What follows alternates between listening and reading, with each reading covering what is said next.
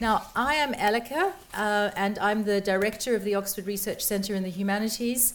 Um, you're not going to hear too much more from me, um, just to say that, that Torch, the Oxford Research Centre in the Humanities, is, um, has organised today's event um, and uh, very much is involved in welcoming you, as is the Bodleian.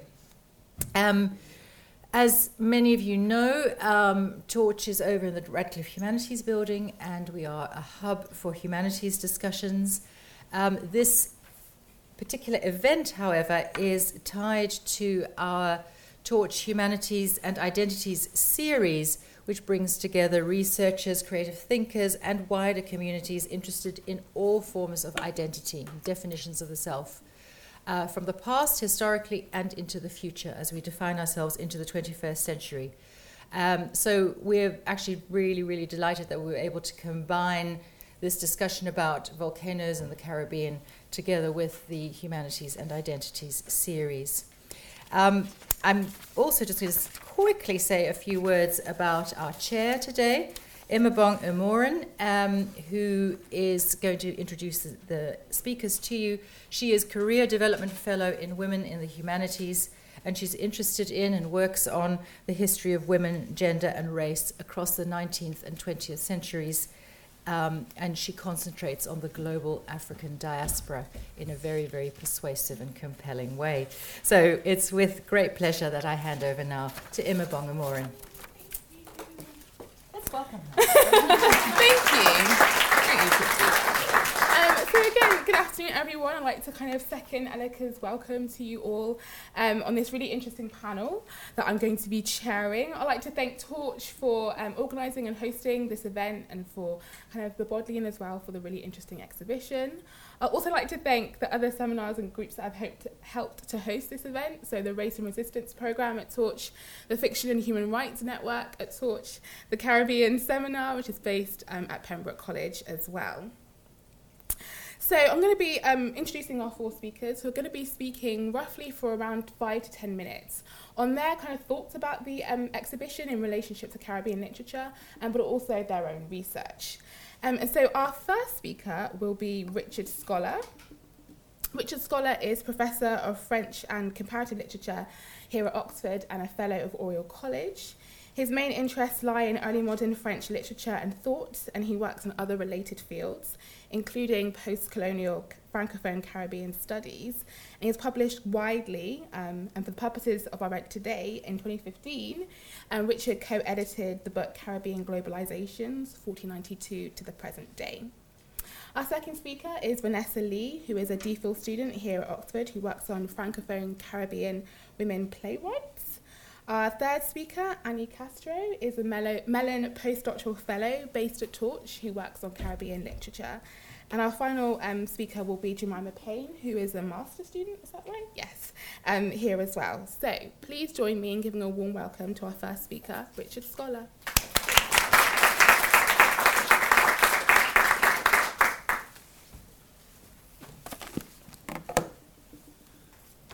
So thank you very much indeed for the invitation, uh, the chance to share um, some thoughts and enthusiasms with you on the basis of the exhibition, um, which I enjoyed very much.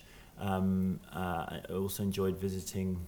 Uh, uh, I had an adult visit all on my own, um, but having had a first visit with my children, including my five-year-old son, who was really wanted to tell you all how much he particularly liked the um, the, the fireproof costume worn by the worn by the scientists um, uh, who, um, uh, as they deal with uh, uh, approach lava, and would like to borrow that if that's okay. So perhaps you could or- organise that. But thanks very much.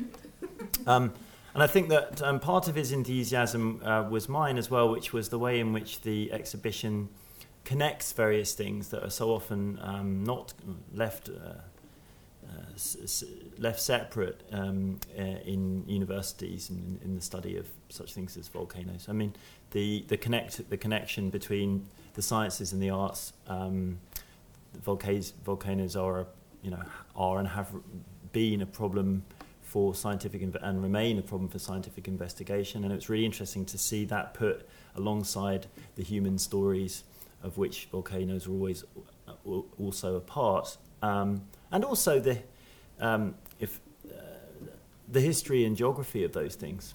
So, um, uh, as was just said, I'm uh, as well as someone who works on um, Car- the Caribbean, um, an early modern um, European uh, uh, student, and uh, so it was very interesting for me to see, um, to, to learn actually that Vesuvius hadn't just erupted in AD in 79 AD, but also in the 17th century, and then became a major topic um, of investigation for the the for the new science um, uh, uh, across across Europe, and to see that connected um, by the theme of volcanoes with the subject of the subject of today's um, panel discussion, the Caribbean, I thought was really really fruitful, um, um and uh, if you like, offers a sort of the possibility for a whole series of, of connections uh, and of, of different forms of comparative study. Um, once we turn to the Caribbean, of course, um, the you know a number of um, uh, volcanoes active in the region. Uh, the ones closest to my centres of interest happen to be on the on the on the French uh, Franco, francophone Caribbean islands of Martinique and Guadeloupe. Uh, the Pelée, I was thinking in particular, um, um, on on Martinique, and which has become really, which is a uh, volcano that, that has haunted um, and it, and in its own way enriched um, uh, Martinican writing uh, for for well over a century. Um, you know the the cataclysmic event being the um, the eruption of the volcano in 1902, which uh, killed something like 30,000 people and destroyed in one stroke um, the, the capital of Martinique at the time, Saint Pierre. Um, so, the moment you come to think about the um, events like that, you're um, thinking about uh, not just ecological disaster, but also human disaster, and um, the the very different, you know, the very different ways in which that that event can play into human history.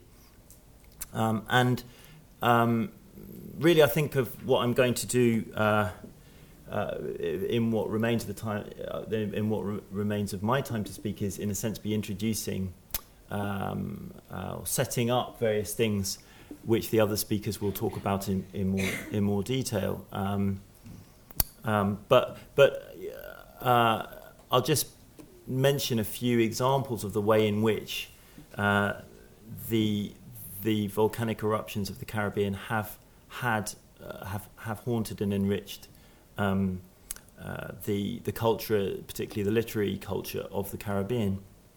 Um, I mean, I think one way in which they've haunted um, the, the, the, the, literature and thought of this region has been in appearing uh, alongside a whole series of other uh, enormous, um, enormously difficult, enormously painful um, events that this region is, is, is dealing with, still living with. Um, uh, and in a sense, that means that volcanoes become a kind of metaphor as well, or often become a metaphor for other, for, for other traumas that the, the, the region has suffered. Um, uh, uh, the book was recently was very kindly uh, mentioned by um, by the by, by Imaobong, um, who was um, mentioning Caribbean globalizations, uh, and one of the uh, one of the one of the essays in this book is a study of the notion of apocalypse in the Caribbean. Um, and the way in which Caribbean writing so often seems to be confronting the end times. Um, and um, uh, the author of that essay, uh, Martin Munro, puts ecological crisis at the heart of, of one of the uh, uh, uh one of the if you like major elements of of of of, of that trauma. Um, obviously, volcanoes are one example of that.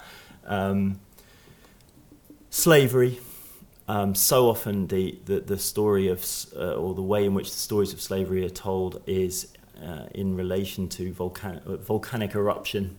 Uh, it's, it's a sort of uh, common, a commonplace of Caribbean writing to say that slavery is a volcanic eruption that we're still, uh, the consequences of which we're still living with. Um, and then what goes along also with, uh, with, with slavery, the, the continuing problems of social division that, that, that, um, that, that are a problem not just in the Caribbean, but in the Caribbean too, and of crime. Um, so, um, so to return, so just a couple of um, yeah, in the in the minute or two I have remaining, I'll just mention three really rich um, examples of mm-hmm. how um, how the, the, volcanoes can appear in, in, in the midst of this context in, as, as an important um, uh, presence in Caribbean writing. Um, so I'll, I'll, I'll pick um, very briefly mention three examples, and then and, and then other speakers will no doubt will either return to them or or, or bring new ones uh, along too. So that 1902 um, explosion um, uh, eruption of the of the Pelée in Martinique is memorably captured in the at the heart of the 1992 novel Texaco by the Martinican novelist Patrick Chamoiseau. Um, uh, a, a, novel which tells the story of the development and growth of the capital city, Fort-de-France, that, that developed because the Saint Pierre was obliterated in 1902. Uh, and uh, is, in fact, uh, of the title is in fact a slum area of of the new capital that's that's had to be built um, after the obliteration of Saint Pierre. And um, so, so for Chamoiseau, um, in that novel, what is the what is the eruption of the Pelée? Well, it's a kind of it's a it's a cataclysm. It's a cataclysm that that in a historical sense has denied Martinicans their capital, and if you like, taken away from them or blown a blown a hole in their history. Um, and so and, and that raises all sorts of questions then of, of, of identity, um, as Elleke was referring to, that's one of the major things that we're thinking about in Torch at the moment. Um, so, so it's sort of figured as a gap which uh, the, the, the, narr- the narrator's um, father uh, witnessed the, the eruption in 1902 and won't talk about it to her. And so it's sort of that, that, that event is something that won't ever be talked about but remains uh, uh, sorry, that, that, that, that shapes, uh, nonetheless shapes subsequent Martinican history. Um, things aren't always quite so. Uh, the, the, volcano isn't always quite used quite so darkly in the in in the writing of this region. I'm thinking of Daniel Maximin's um, autobiography, "Tu, c'est l'enfance," um, in which he thinks about um, a uh, he, he thinks about an um, this is now ni- not 1902 but 1802 he thinks about a moment of resistance to Napoleon that took place in a village in the village of Matouba high in the hills of the other of the volcanoes that I, I mentioned earlier the, the Soufrière and for for um, so so it's the story of uh, essentially a a Martinican uh, freedom fighter who refuses to and, and commits suicide rather than um, uh, submit to Napoleon's forces, and therefore becomes uh, he and Matouba and, and, and the volcano become a figure in this in this uh, narrative for um, l'obscur refuge du feu sauvage de la liberté. So, freedom itself has kind of uh, it has become the lava buried under the under the volcano, ready to erupt at any moment. And um, keeping with that, um, if you like, appropriated kind of sense of what the volcano might be for Caribbean literature, I'll end by going back a generation and, and uh, to the the Martinican poet Aimé Césaire, who uh, others will talk about and talk about other writers in the same family later. Um, for Césaire, you know, the the volcano is both part of the problem and the solution. So, so yes, um, it does have that effect that Chamoiseau talks about. It does blow a hole in, in, in Martinican history and create a problem for identity. But it's also part of the solution in that poet uh, in the in the, the volcano in the eruption of volcano becomes a kind of figure for poetic energy, for the explosion of, of, of energy that is uh, the eruption that is um, that is that is that is poetry for Césaire. So that's a very nice um, or a very sort of powerful, if you like, appropriation of you, what you might say was a very common um, way of thinking about poetry as inspiration, but here seen through a homegrown um, Martinican uh, conceptualization, the, the, conceptualization of this enormous energy which will not be suppressed and will come um, and, and, and create a kind of terrible beauty. So um, I've opened up a few things I hope I'll pass on. Thanks very much.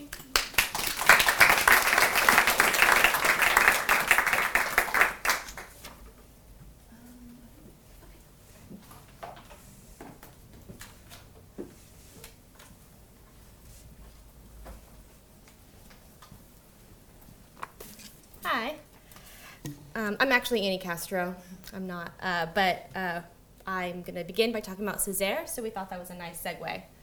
Uh, yeah, so um, let's begin. The two thoughts that kept repeating in my head as I looked through the Weston Library volcano exhibit were deceivingly simple. Wow, volcanoes are crazy. Wow, the earth is crazy. What I really meant was that volcanoes expose the geological disruptions and those disruptions' possible dangers to us humans, which are constantly lurking under the seemingly solid ground on which we stand. And indeed, the figure of the volcano often signifies many different kinds of catastrophic disruptions and hidden dynamisms in literatures of the Caribbean. In the French Caribbean, where there are more ge- volcanic geological forms, that's like in the Lesser Antilles, and more specifically, through the work of Aimé Césaire, the volcano has come to represent the manifestation of long developing social injustices ending in violent revolution. In his discourse on colonialism, Césaire uses the volcano to promote the harnessing of creative anger that he considers both cosmic and distinctive to the Caribbean. He writes The volcano is not destructive except in an indirect way. It is a cosmic anger. In other words, a creative anger. Yes, creative. We are far removed from that romantic ideal beneath the calm sea. These are angry, exasperated lands, lands that spit and spew, that vomit forth life, that is what we must live up to. We must draw upon the creativity of this plot of land. It is a kind of summons to us from history and from nature. Beyond Césaire, there's a well known, notably masculinist legacy of revolution envisioned through violent acts of nature, including the hurricane, earthquake, and volcano. And it can be exhilarating to imagine the, the, the, island, this land, fighting back after centuries of being conquered and brutalized by the processes of colonization that include plantation slavery, deforestation, mining, and the slow poisoning of air and water through pollution.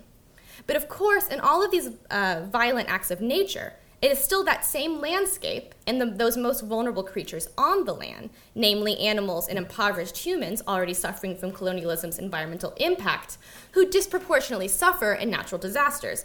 Of course, salient recent examples are the earthquake in Haiti and Hurricane Katrina in the US.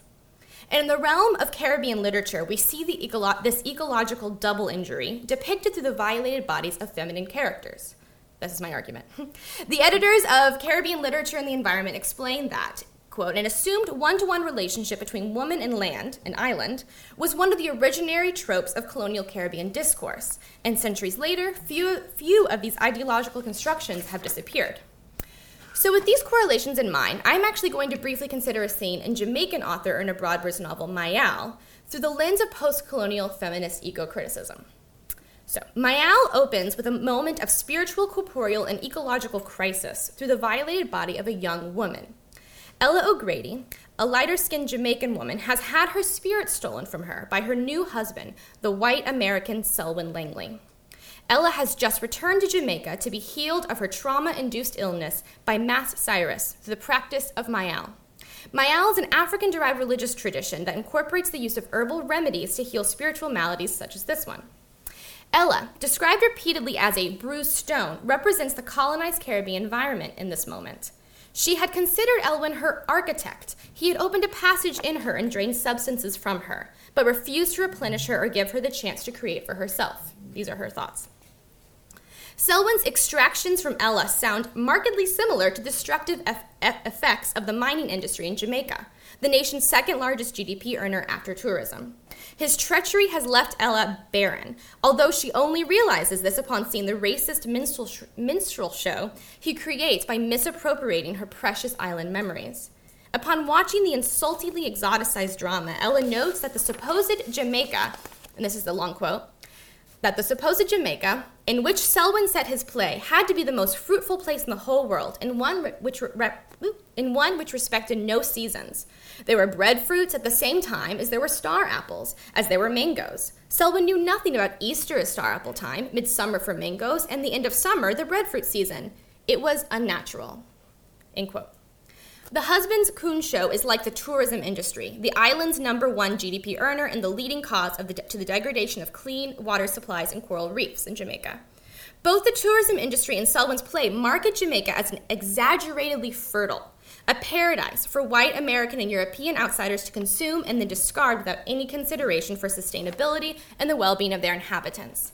A really good text for this would be Jamaica Kincaid's Small Place. That's actually about Antigua, but um, she really rips apart the tourism industry in a really it's also just well written um, as a result of this racist colonial violation ella develops a hysterical pregnancy swelling with what the myal practitioner mass cyrus calls the stinkiest dirtiest ball to come out of a body since creation ella is the volcano a material form about to burst with that energy césaire might describe as cosmic anger and yet this energy is most dangerous to Ella herself, not to those who have hurt her.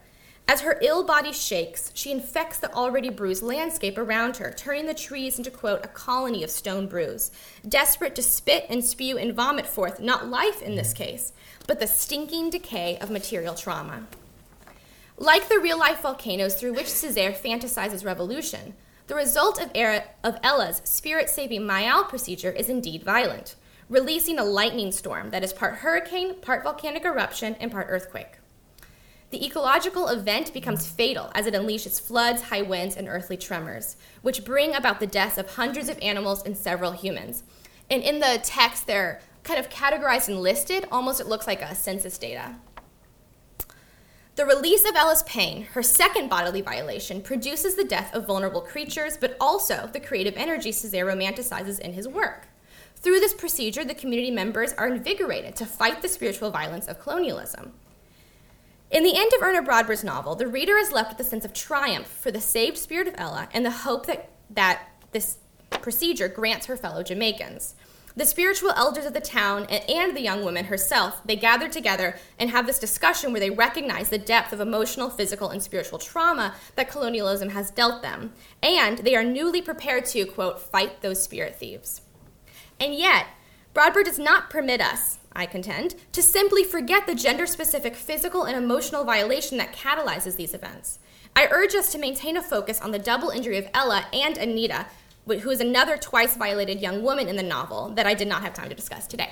Um, so, Anita, in both situations, also, I didn't really go into this, but both of their violations, their spirit, spirit thievery, um, are very sexualized and eroticized. So there's also a sense of sexual violation in this, which is another trope of the equation between woman as land, right, um, and colonization, the brutalization. So I, am just going to leave us with an open question, which is there some way to envision and even promote that creative anger, there attributes to the volcanic Caribbean landscape, without relying on repeated metaphorical and physical violence towards already vulnerable bodies in society? And that's it.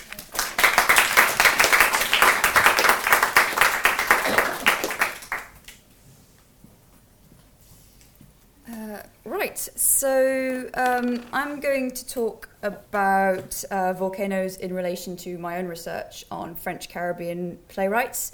Um, the writers I work on are from Martinique and Guadeloupe, which are two islands um, in the Caribbean that are French overseas territories.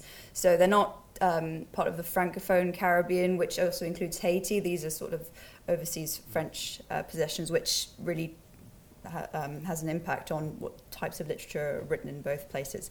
Anyway, I thought I'd specify that. Um, so, and also both Martinique and Guadeloupe are volcanic islands, which obviously has a huge impact on the literature produced from both places. So, uh, what struck me the most in the exhibition was the fact that most of the exhibits that were dedicated to Caribbean volcanoes were, in fact, uh, cultural products. So, there were a few uh, poems that were inspired by the um, eruptions um, in St. Vincent and Montserrat as well, I think. And um, it just, to me, showed the importance of the geography and landscape to literary production, not just in the Caribbean, but all over, all over the world. Uh, but since we're talking about the Caribbean, I'll focus on that.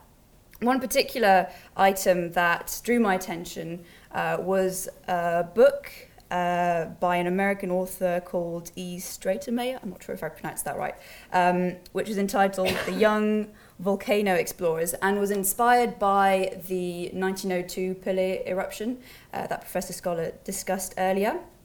And it just, the fact that an American author wrote about, was inspired by this eruption, shows the magnitude this event had um, in the early 20th century. Um, it was uh, a devastating eruption. It destroyed a whole town, which was also not just the capital of Martinique, but considered, um, in French, it's called Le Petit Paris des Antilles, so the little Paris of the Caribbean. And um, and was known throughout the Caribbean region and the Americas as a sort of cultural um, hub. Um, it even had a state of the art theatre, which was um, the same as one found in um, metropolitan France at the time, um, which was completely destroyed. But they've recently made a digital reproduction of it, which is really exciting for me, especially since I work in theatre. But so, yeah, so it was a complete, so it was a destruction of this cultural and economic hub. And um, it had it really had a huge impact on the Martinican psyche and imaginary. And it also, well, I might add this, it also coined the term uh, for a type of volcano. So all the volcanoes that resembled the um, the Pelée mountain from thenceforward was were called Peléan volcano types. I think that's I'm not sure what they are in English, but in French they're called Peléan volcanoes. So it was also a major event in um, the development of um, volcanology, I suppose. Um, so the you know so this major event in Caribbean history inspired many of the local writers, uh, both in terms of literature and in terms of developing literary theory and philosophy. And most of the Martinican writers that I study and have read have all written at some point about this uh, eruption of 1902. It's, it seems uh, almost, you know, a rite of passage. They have to write about this uh, essential um, aspect of Caribbean history, and indeed, it's a it's a key factor in understanding the way Martinican, um, you know, the imaginary works and functions. So one author I'd like to focus on is called Inès Césaire, and she's the daughter of Emma, Emma not Emma, Emma Césaire, um, who was discussed earlier. And um, she's an ethnologist uh, originally, but she wrote several plays and uh, a few plays on the eruption of the Pelée Mountain. And most of these plays are historical, and are quite didactic. So they're aimed at a young audience and aimed at uh, sensitizing this audience to their history. Um, but they could also be aimed at an uh, audience unf- that is not familiar with that particular history. And they depict characters who go about their everyday lives in the midst of this eruption that is about to, uh, to happen, or characters who are escaping the area because um, what I didn't mention was that before the actual eruption, there was a constant, like for the days leading up to it, there was a constant cloud of ash that was falling on Saint Pierre. So the locals were aware that something was, you know, something was going to happen, but um, the religious and political authorities reassured them, saying it wasn't going to happen. Um, I think there was going to be an election, a really like important election happening uh, at that time, so they wanted everybody to stay put, basically, which was a terrible idea um, at the end of the day. But anyway, so those different plays also show characters from different walks of life and from all stratas of society, and it really shows Césaire's desire to show that this is a, an event that affected all Martinicans. You know, the, um, you know, the white upper classes, the black, form, like the formerly um, slave uh, black population, so everybody was affected. Um, but one of her plays that is particularly interesting is uh, looks at two aspects of the Caribbean, of the Martinican imaginary that are linked to particular traumatic entities. So the first one is a volcano, this duplicitous geographical um, entity, and the other is the Diablesse, which is found in other Caribbean um, cultures and is a, f- a figure of a sort of female demonic figure who seduces men and draws them into the forest or into the mountain and leads them to certain death. And this is basically a symbol of uh, you know suspicions um, regarding certain types of alternate, alternate femininity or sort of the, the, the male fear of the, the female seductress, for example.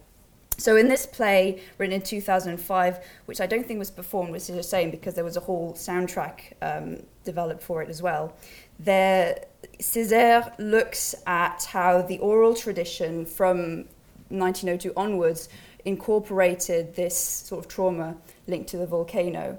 And she looks at this myth of the volcano and the myth of the Diablesse and attempts to deconstruct so, certain social stereotypes by an, analysing how these stereotypes are uh, constructed and perpetuated.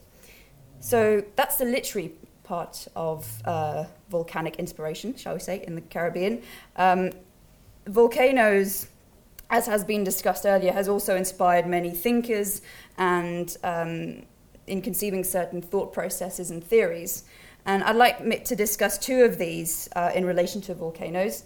Uh, one is uh, Edouard Glissant's theory of relation. So, Edouard Glissant, a Martinican author, um, whom I assume a few may, of you may know and have read of, have, have, have read about. And he, his theory of relation basically is one that conceives of identity in relation. So instead of conceiving of identity as something that is more inward looking and introspective, this is a sort of identity building that is faced like towards moves towards the other and therefore through discovering the other we discover ourselves and um, there we go and this is inspired in a way by caribbean geography um, the caribbean being made up of lots of different islands that are connected, obviously by bodies of water, but also by shared cultures and languages and histories. And in terms of volcan- uh, the, like the volcanic link here, um, Martinique and Guadeloupe specifically are part of a volcanic underwater volcanic chain. So uh, the islands are actually volcanoes that sort of came up from this chain and are actually all linked underneath, like below, underneath the, the ocean surface. So uh, that, that, adds to this idea of relation being not just, you know, conceptual or cultural or historical, but actually physical. Um, so it, you know, breaking down this idea of identity as insular and separate. The other idea I'd like to finish on is uh, Patrick Chamoiseau's uh, idea of anthropological magma. So he uses the image of magma um, you know, volcanic magma is free flowing, sort of unpredictable, to describe the development of Caribbean identity. Caribbean identity that is made up of lots of different um, identities and cultural influences, and so thus the use of anthropological to talk about this magma. And he just uses it to show how, like magma, this sort of mixed identity is made up of lots of different anthropological influences and is also free flowing and should be conceived as something a bit more um, less rigid than traditional uh, categories relating to identity. Uh, so those are the thoughts about literature and theory from Martinique that came up when I saw the exhibition. There you go. Thanks.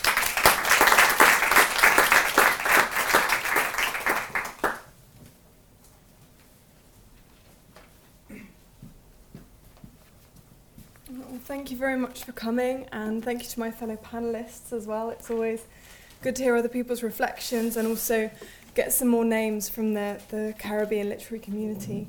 Um, so, my name is Jemima Payne, and I study English and French here. And um, I've moved on to look more at um, literature from the African diaspora in France and the US. And it was more last year that, that I looked at Caribbean literature and specifically literature from Haiti. And I also took a couple of trips to Haiti in 2014 and 2016, um, where I was helping to reconstruct an orphanage that was brought down in the earthquake in 2010.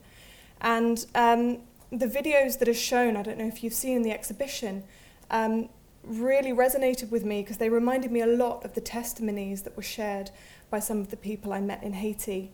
And I think it just showed me that you know, what I'd seen of the earthquake as being something quite um, devastating, but really you just hear about masses and figures of people who are affected by it. You don't hear the individual stories. And for me, it really showed that you can't discount the individuality of experience when it comes to these kind of phenomena. So, what I particularly liked about the Volcanoes exhibition is how it presents a variety of lenses through which natural phenomena uh, like volcanoes can be seen. So, as you move through the exhibition, you are presented with historical narratives, scientific data, drawings, personal accounts, and artistic impressions, amongst many other forms, which each consider volcanoes through a different lens, emphasizing different aspects of them as natural phenomena, as experiences and uh, objects in a way. I also like the emphasis in the exhibition on personal narrative, with one of the notice boards reading, The voices of those whose lives are affected are not always heard. Now, literature, I feel, privileges the subjective, that is, the perspective of the subject or multiple subjects within a single narrative. And so it presents an array of different impressions of and responses to the same event or object. Now, I'll return to this idea in a moment, but firstly, I want to sketch out some of the ways in which the environment is treated in the Haitian literary tradition, and one particularly important aspect of this, which is the genre of marvelous realism. Now, it really has its roots in the voodoo religion, which is very prevalent still in Haitian culture today. Traces of it can be found in the drawings, the sculpture, and writing of the country. Voodoo developed out of the African animism of countries such as Benin in West Africa, um, countries from which its citizens were deported uh, to work as slaves on the plantations in Haiti. So, this animism really uh, teaches that uh, there's this uh, natural connection between things that you see and the supernatural things that you don't see, and it kind of permeates um, their daily lives in a way that uh, they would see other religions as not quite doing, and certainly in Western tradition, where we seem to separate the natural from the supernatural. So there's a quote from Jacques Stéphane Alexis, who wrote Les Arbres Musiciens, uh, the musician trees, in 1957, which I think really expresses this well. He says, As for the lwa, and the lwa, um, that's the name for the uh, voodoo gods, they were gods who were closely involved with humans and their concerns temporal gods who could intervene at any moment, and who, in this country, caused the rain to fall and the sun to shine. So you see, there's that um, connection, that link between their daily lives and uh, the actions and responses of these supernatural beings. And there's this continuity that perhaps we don't find so much in the Western tradition. Another novel uh, called Hadriana dans tous mes rêves Hadriana in All My Dreams by René Depestre uh, from 1988 tells the story of a French woman in the Haitian city of Jacmel who disappears on the night of her wedding. Her death seems to cause the decline of Jacmel, which kind of links in with what Annie was saying about uh, that trope of, of woman and land. And there is speculation over how she died because she just disappears and where her body is to be found. Years later, she returns as a zombie and gives the narrator of the book a detailed first hand account of her zombification. Now, to a Western reader, this storyline might seem fantastical, but in fact, the narrative displays realism in its naturalistic descriptions and historical detail. For example, when Hadriana uh, returns, she actually walks into the lecture theatre, a bit like this, where um, her this man who's, who's narrating, who's infatuated with her, is giving a lecture on, on rumours of her having become zombified. And there she walks in in the back. But it's really told, I mean, you don't see it coming because everything else is told so realistically. And it's quite compelling and quite different as a genre if you've never come across it before. So, this is um, a quote from the book. This is the uh, narrator speaking. He says, The natural kinship between the real and the marvellous had been disturbed by the disappearance of Hadriana Siloé. This natural kinship that he thinks just exists between the real and the marvelous. It's quite interesting that it's actually disturbed by Hadriana's disappearance, and it's almost like her returning as a zombie, and this zombification is sort of a resolution and sort of uh, brings back the equilibrium that is meant to exist there between the real and the marvelous. Now, I'd say that literature, mimesis in literature, so the imitation of life, actually lends itself well to this genre of marvelous realism. In literature, we always see descriptive techniques which take things beyond what they are in real life, whatever that might be. And so, certain Haitian writers will exploit this in their descriptions in order to imbue the natural with the supernatural. So, this is another quote from um, Depestre, uh, Hadriana dans tous mes rêves. This is Hadriana talking about how she's been zombified. She said, I had been incorporated into the very substance of the earth, wild and murky, and into the seed of the soil in Jacmel, tightly closed and encased in shadows. I stood now at the boundary between the animal, vegetable, and mineral worlds. In the French original, the word incorporé is used, so it's really a sense of her body becoming one with the earth. And again, that kind of detailed description of what is happening draws you in and takes you away from this being something fantastical and difficult to imagine and really brings you to something that seems very realistic. So now I want to return briefly before closing to this idea of personal narrative. And this time take an example from a contemporary writer, the Haitian American author Edwidge Danticat. Uh, in 2010, shortly after the earthquake, uh, she published a collection of essays entitled Create Dangerously, in which she gives uh, a platform really for uh, lots of different voices from uh, the Haitian community and the Haitian diaspora, not only about the earthquake, but quite specifically about responses to the earthquake. In this next quote, she gives a personal account of how she heard news of the earthquake. She says, The media called to ask for my reaction to the earthquake and its aftermath. I was numb, like everybody else, I wanted to say, tallying my losses, remembering each moment of every day. Someone I, I had not heard from, someone I had not been able to reach. But once we got past the personal angle, shedding my reluctance to speak for the collective, this is what I felt I had to say. I said, Haitians like to tell each other that Haiti is terre slippery ground. Even under the best of circumstances, the country can be stable one moment and crumbling the next. So, as a public figure in the West, Danticat is called upon to speak on behalf of her country. And actually, throughout her work, she resists this. She doesn't want to speak for the, for the collective. She doesn't think that to do so really helps sensitize people to what is happening in Haiti. She remains aware of the importance in all of her books about hearing individual stories, and quite often she'll involve different voices.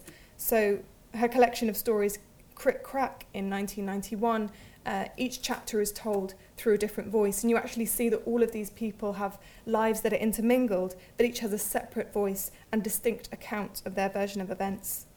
And the Dew Breaker also, which is about um, a former prison guard uh, who comes to terms with uh, his legacy of torture, again will tell the story from his point of view and from his victim's point of view. And it's quite clever how she makes these kind of mesh together and, and lets you see things from very different perspectives so that you really get a 360 view on events that occur in her novels. Even in Create Dangerously, which is her most autobiographical work, she tells the story of friends, family, and strangers, allowing their version of events to be considered by the reader. So, to return to this exhibition, I admire its exploration of personal narrative, whether through written word or visual art, historical account, or artistic impression. In its exploration of a natural phenomenon that affects thousands of people throughout multiple generations, this exhibition remains aware of the importance of individual stories, even though these stories take time to curate, translate, or transport. Thank you.